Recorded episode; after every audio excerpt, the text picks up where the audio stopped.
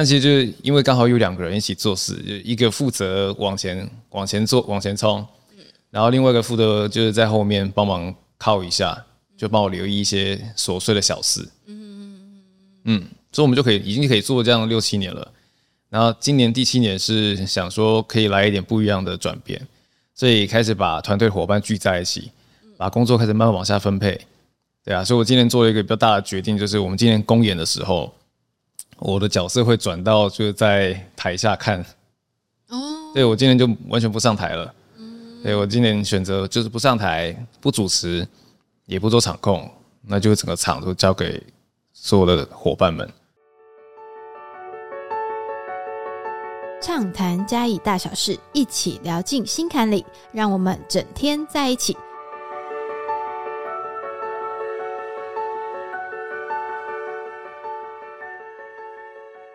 Hello，各位听众、观众朋友，大家好，然后欢迎来到这个节目。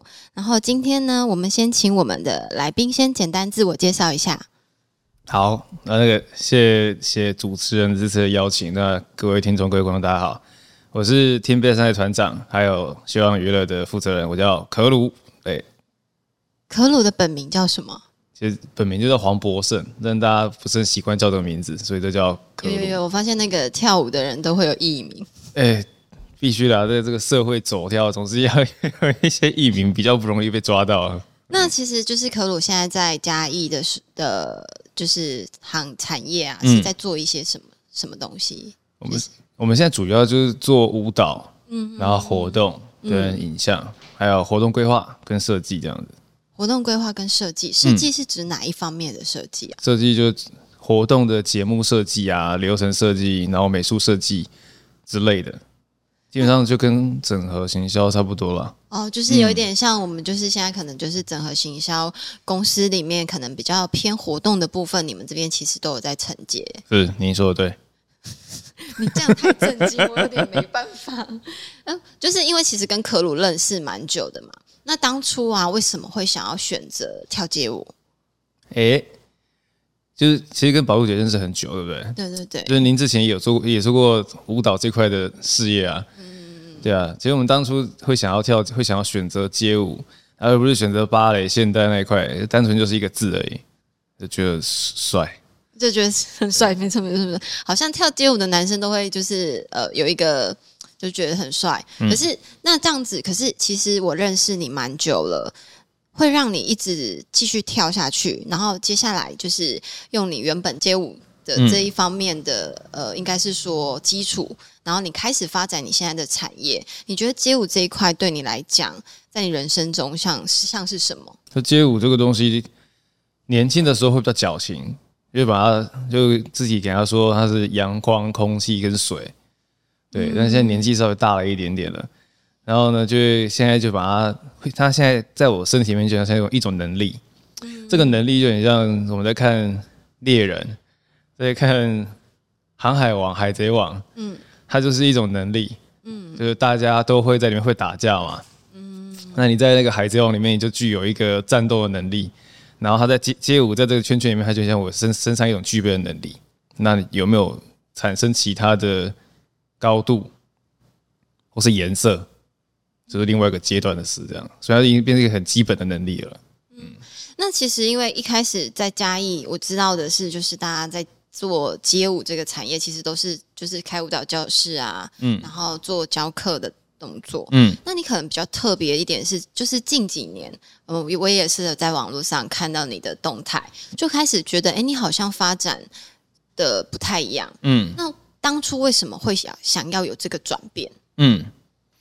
要说转变，其实也是也是可以了。可是其实其实我们在做的是，就是一直刚好被时代推着走。最最早期以前在做街舞的时候，大家可能就是原本从户外没有场地，然后开始慢慢跳，想要找一个好的空间、好的地方，然后在舒服的环境下做跳舞这件事。然后开始大家慢慢的开了教室，然后呢？因为营运教室需要收入，嗯，所以开始教课。那开始教课之后呢，就会很多人遇到一个瓶颈，就是我想要推广街舞，但是想要靠教课来做收入，来把它养活自己，养活工作室或养活教室会很困难，然后就会很多人就收掉了。但我觉得我们就是算是被时代推着走，就开始慢慢做之后，发现呃，这个东西开始跳舞了，需要被人家看见，需要被人家看见就需要拍影片。那需要拍影片，你就需要去添购一些设备跟器材，然后接着呢，你还需要做广告，让它被更多人看见，那就会吸引更多陌生不在这个圈圈里面的人进来，那这样子收入才开始慢慢越来越稳定，嗯，才能开始朝向一个正正循环的方式跟正循环方式去走这样。因为其实以前跳舞的人真的就是我觉得都蛮苦的。嗯，就是如果真的就是纯就没有什么商业导向，单纯以喜欢街舞，然后去跳舞，然后做教课。嗯，坦白讲，真的我觉得蛮蛮少教室可以一直存活。所以，呃，你还有没有印象？就是你你的整个过程，就是当初你怎么会想要成立？我刚刚看你的简介有一个就是秀样娱乐，嗯，怎么样？有没有什么一个点，就是哎，谁告诉你说可以做这件事情，或者是你突然有一天叮。想到说，哎，不然我来开一个这样子的公司。嗯，有有一个故事吗？可以跟我们分享一下。我们最早期其实就是现在文化局立案设立这个天飞赛团队嘛。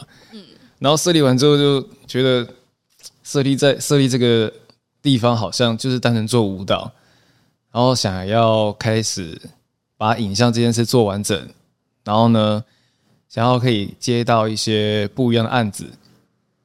就觉得设立公司好像是一个必要、必须得做的事，所以我们就设立了修养娱乐。但设立之后呢，也是近几年才开始慢慢的有在运作了。早期设立的时候有点成立的太早，有些时候跑得很早，但它不一定会有案子可以做。嗯。但近几年刚好影像产业越做越好了，就像我们现在在做这件事一样。对。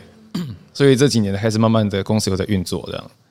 对啊。所以当初很单纯就是想说，有在做舞蹈，想要拍作品。那拍完作品之后呢，可以怎么去操作这个作品，就需要一个公司来做做推动。嗯，所以就成立了公司。嗯，那你成立公司之后，其实我想应该就是因为原本只是个人在做工作室嘛，然后就是可能只是单纯自己教课，就是你自己的一个工作。嗯，那但是你成立公司之后，你可能变成有很多人帮你工作，甚至是你可能必须要承担很多开公司需要。知道的事情，去学习的事情。嗯，那这个过程中，你有没有什么印象比较深刻？就是你有没有遇到什么？你觉得哦，怎么会这么难？跟你想象中其实完全不一样。哦，哎，可以随便讲吗？可以讲啊，可以讲，啊，你不用太紧张，就很 free 啊，可以啊，free free 啊，对。哎，讲直白就没有钱啊，是不是？然后就也也也不矫情啊，就反正就开公司这件事。以前大家在开公司，觉得好像，因为现在现在在台湾开公司的资本是非常门槛很低很低，非常低的。嗯，在几千块就可以开一间公司。但你开了公司之后，重点是如何让它运作。嗯，哦，所以让它运作之后，才发现原来公司不是说开了之后就没事了，就开的时候开始会很多支出，每每两个月的会计支出啊，然后固定要缴的税额啊，然后你公司没有运作，没有没有收入。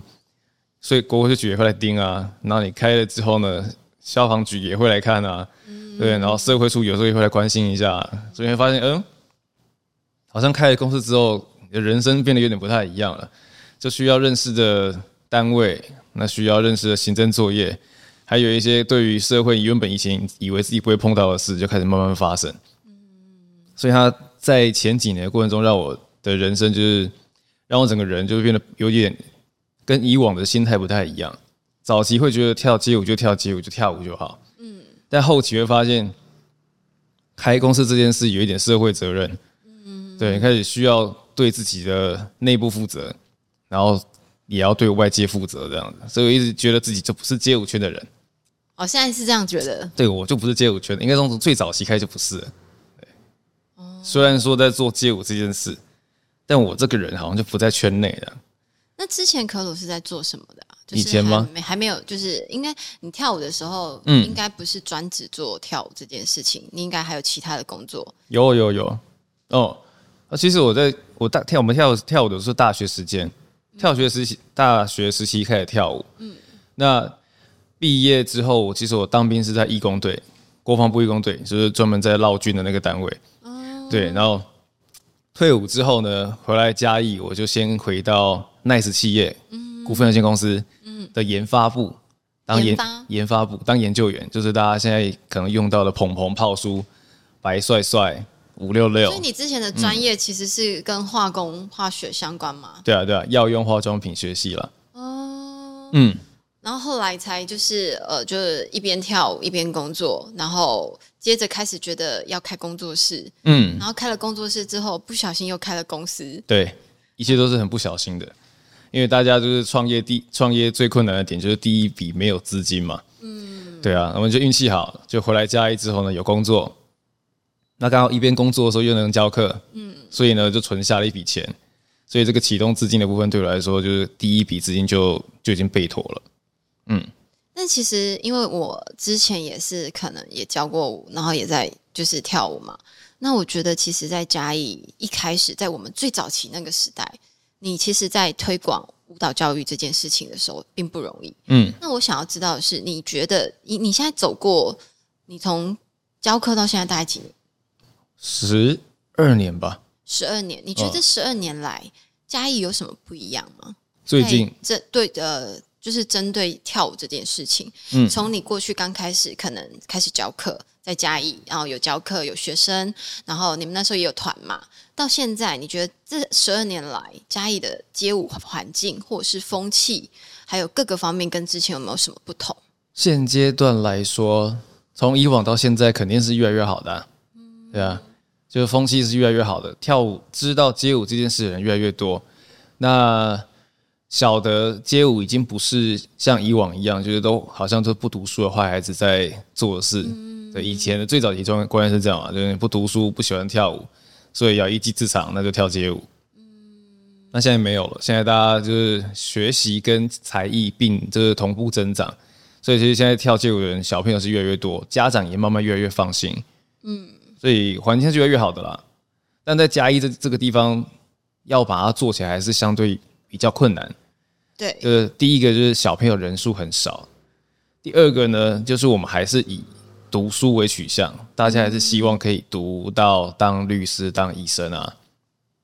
这个大环境的方向其实没什么太大的改变，只是单纯就是风评变好了，嗯，所以愿意接触他的人变得比较多，嗯，那可能机会就慢慢开始变得比较多，对啊，那现在活动也开始变得比较多了，嗯那你在教学的过程中，应该有很多的小朋友，对不对？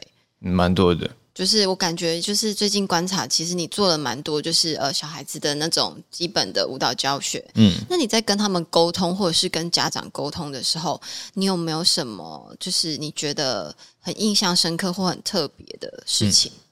呃，因为你可能带，我觉得可能就是例如说，呃，带小朋友，然后他从可能一开始真的不太会，然后经过努力，然后你也透过舞蹈让他知道说，哎，其实人生可能不是只有读书而已。你在舞蹈里面，其实你也可以找到自己。有没有一些这些故事可以跟我们分享？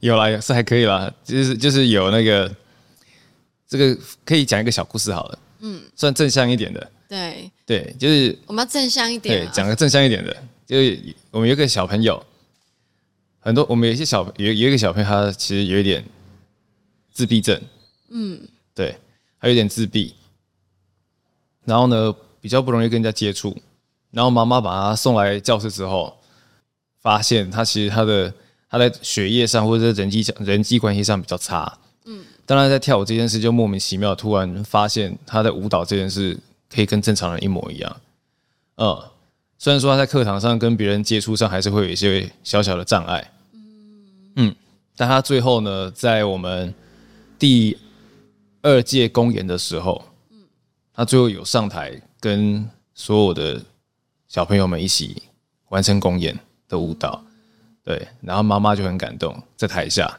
就哭出来了，对，因为他妈还没看过他，还没看过他可以完成这样一件事情，嗯，哦，那所以他妈妈有跟你说什么吗？他妈就说我哭了，哦，对。这这这么直白说我哭了。那刚刚听你说，其实你有就是开始有在做公演嘛？嗯，那因为我们之前有就是去看你们就是的一些资料，你们其实有在做公园演，然后是有跟嘉义市政府的文化局嗯。做一些合作，但是因为应该是说我们以前在做舞蹈这件事情的时候，我们其实很少跟政府部门合作，嗯。通常都是自因为那个东西，呃，街舞在当下在以前还没有那么受重视，嗯所以其实不太会太多，不太会有太多的政府资源嗯进来。嗯嗯那到这两年，你开始其实有在跟政府相关部门在做合作，你觉得在这个过程中，对你来讲最困难的是什么？我们每次在挂活动、挂挂公演都会有嘉义市政府文化局啦。嗯，因为 Team Best 的团队，它就是建立，它就是立案在嘉义市文化局里面的演艺团队。嗯，所以当我们要申请要办理公演的时候啊，我们通常一定会跟官方部门申请一些补助，嗯，来完成这个这个案子。嗯，毕竟办一个公演也是要花，也是要花个十几、二十万、三十万，看规模不等。对啊，那要花这笔钱的时候，如果都由我们自己来办，那肯定就是每年都在烧钱做这件事情。对那他可能就没有办法延续下去。对，他就很难持续，所以一定要一定要有官方部门来做一个辅助跟支援。嗯，那必然的啦，就是肯定跟官方单位一起合作，肯定会有一些行政上最大就是行政上的一些来往嘛。嗯，对啊。那基本上，其实我们公演到现在没有什么太大的问题，就往来上面，因为都已经行之有年了，嗯，所以我们在走的时候流程都很简单，很方便。嗯，所以其实就是感觉听你讲起来，你都蛮蛮蛮顺的、啊。就是运气好啊，我就真的觉得我运气好，算蛮顺的。就从一开始到现在，就是创业到现在，其实流程都蛮顺的，一路上。那像这样这两三年，其实 COVID nineteen 这样子，嗯，其实对于演艺事业或者是很多艺文团体，其实都影响很大。嗯，那对于你自己的公司或者是你们的团队，你觉得呃有什么跟就是以往不一样的地方？那你有做了什么样的调整跟改变吗？嗯哼，今年挑战就是后疫情时代要把钱要继续想办法把钱赚回来了。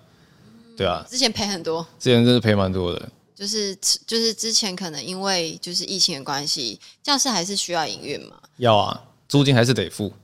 对，但是就是没办法上课。嗯最惨的就是租金得付。然后，但是我后来我看到你们其实就开始往线上，然后做一些、好像有做线上的课程啊什么的。那你们在就像我们现在可能一般的国中小也都开始哦要线上上课，你觉得从一实体上课变成线上上课，对你们来讲，呃，最难克服的东西是什么？我不是很喜欢线上上课，因为我觉得线上上课缺乏一点温度。哦，所以基本上我们在疫疫情那段时间没有什么线上课程，哦，你们没什么线上课程，对，就是直接就是反正空间就摆着，嗯。然后练习录练习录一些教学影片，对，然后录了之后其实也没什么上传，嗯，反正那段时间就算累积能量，开始做一些行政作业啊，然后规划一下接下来就疫情过后可以花哪可以花哪些钱啊，这样啊，就是准备一下。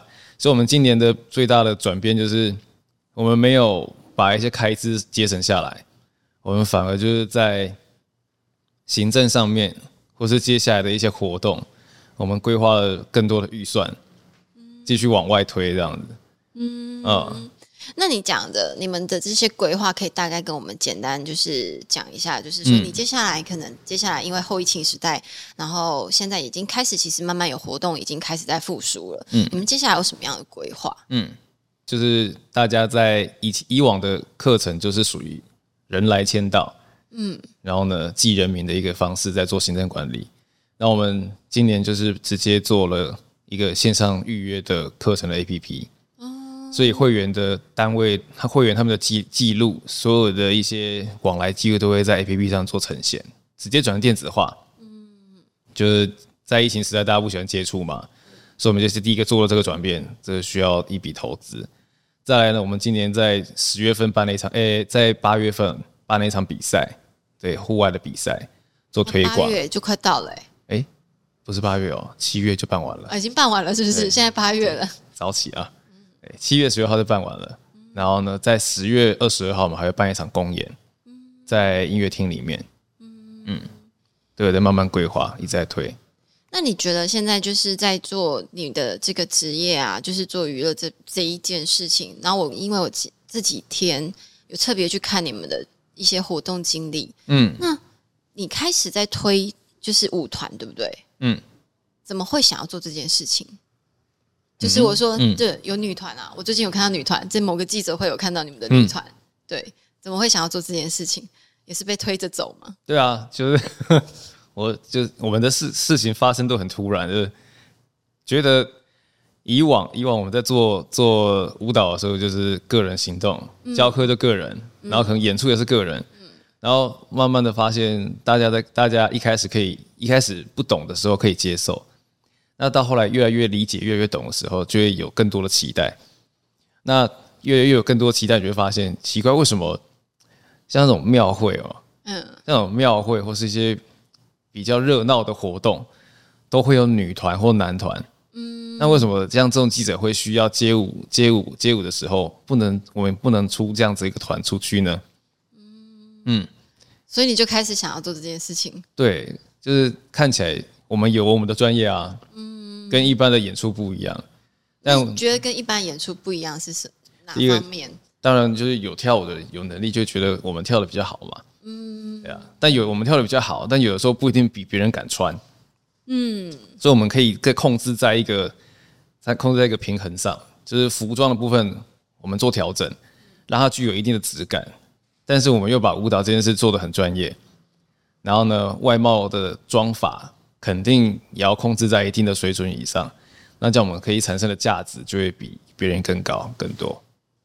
因为感觉可鲁就是跳舞跳起来就是非常有自信，然后讲起话来就是很含蓄、很谦虚，哎，怎么会这样？对，因为今天不知道怎么早起吧。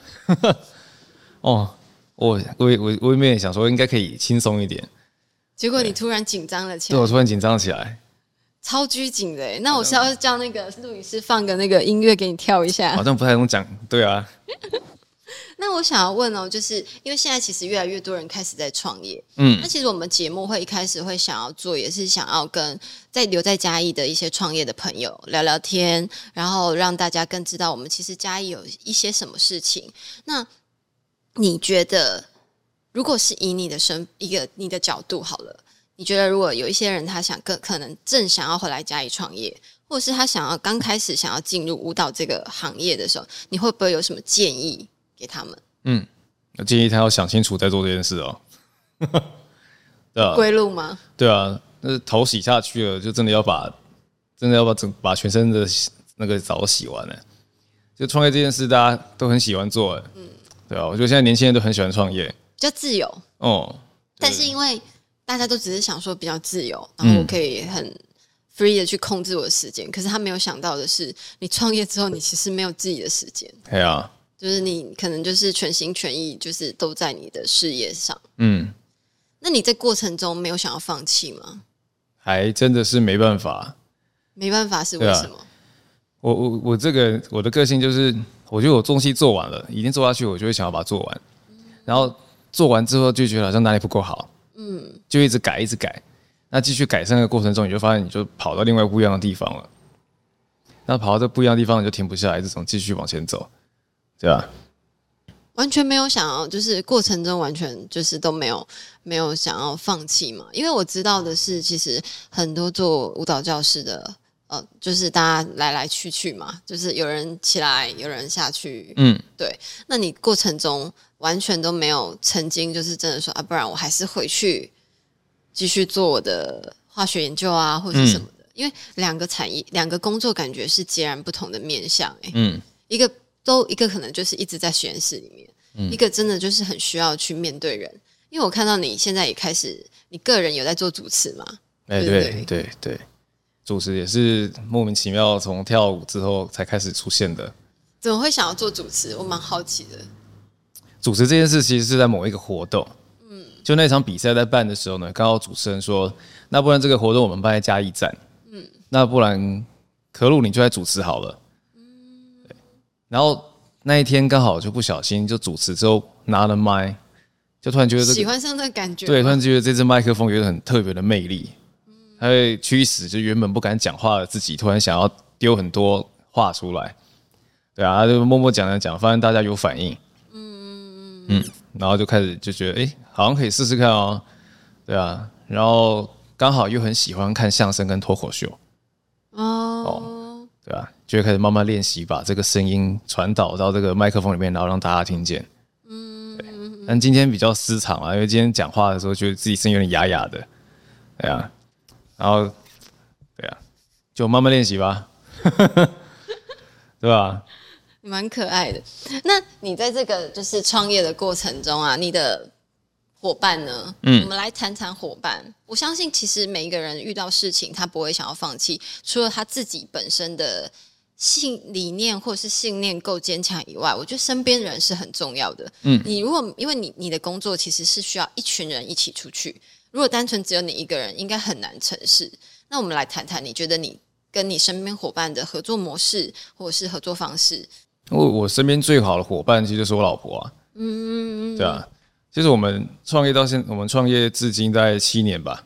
嗯，七年，像今年 Best Line 迈入第七年。嗯，对。其实我们前前五年到前六年基本上没有什么团队运作。嗯哼就是我跟我太太两个人。对。啊，今天应该要找你太太来了，这样你可能比较有话讲。应该是啊，就比较有人盯着说你这个话可以这么讲，你这个话要怎么讲这样。对啊。但其实就是因为刚好有两个人一起做事，就一个负责往前往前做往前冲，然后另外一个负责就是在后面帮忙靠一下，就帮我留意一些琐碎的小事。嗯嗯嗯所以我们就可以已经可以做这样六七年了。然后今年第七年是想说可以来一点不一样的转变，所以开始把团队伙伴聚在一起，把工作开始慢慢往下分配。对啊，所以我今年做了一个比较大的决定，就是我们今年公演的时候。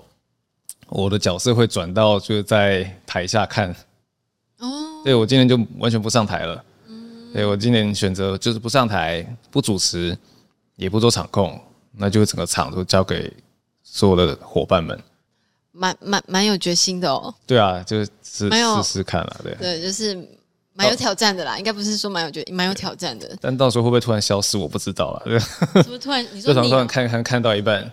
然后突然人就消失了，就回到舞台上这样。哦，有可能人来疯。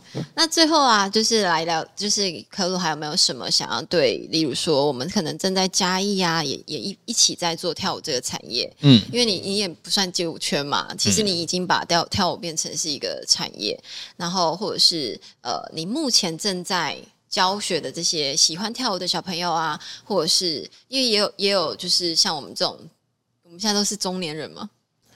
不算吧，青年人吧，青年中青年吧，中青，我不知道，因为我现在遇到的那个出来创业的朋友，很多都八八开头的啊，所以就会觉得哦，其实我们好像已经我们一八的啊，你哪里八？一九八，我们讲民国，对，所以就是变成说好像已经没有那么年轻了，然后但是其实跳舞的年龄层，我觉得它跨很。大，嗯，对，就是有很多人其实只要是喜欢运动啊，或者是呃想要让自己的小朋友可能有一技之长，他都会呃来学跳舞。你有没有想要对这些人说些什么？嗯，我想要想要说，就是跳跳舞这件事情不分年纪，嗯，就是从小从三岁到三百岁，如果可以活那个时候的话，三百岁太夸张了，都还能跳，就是只要能动都能跳。毕竟现在。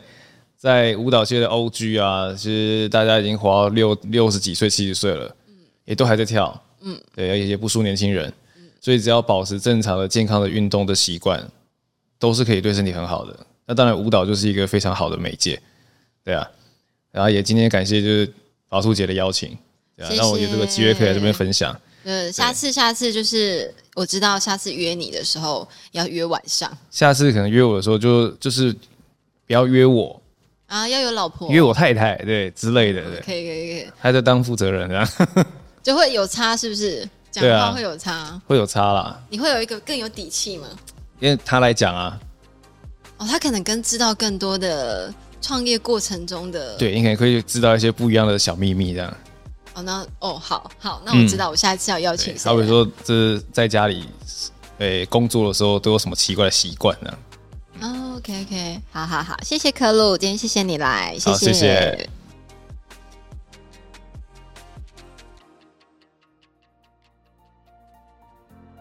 我常常都会讲说，就是过去可能大家都有很多不同的生活或工作经验，那我觉得过去的经验真的都只能当参考值。你如果要到回到一个你的家乡或到一个新的地方，我觉得都要打掉重练呢。嗯，就是过去只可以当参考值，然后我觉得真的要踩在这个土地上，然后呃，就你真的要跟这边的土地、跟这边的人去做学习。哦，就嗯，其实像有的人就是说，把之前他可能做过什么事情直接套进来，然后会说为什么好像刚刚好像有时候推不动，因为其实你要听这边的人的声音啊。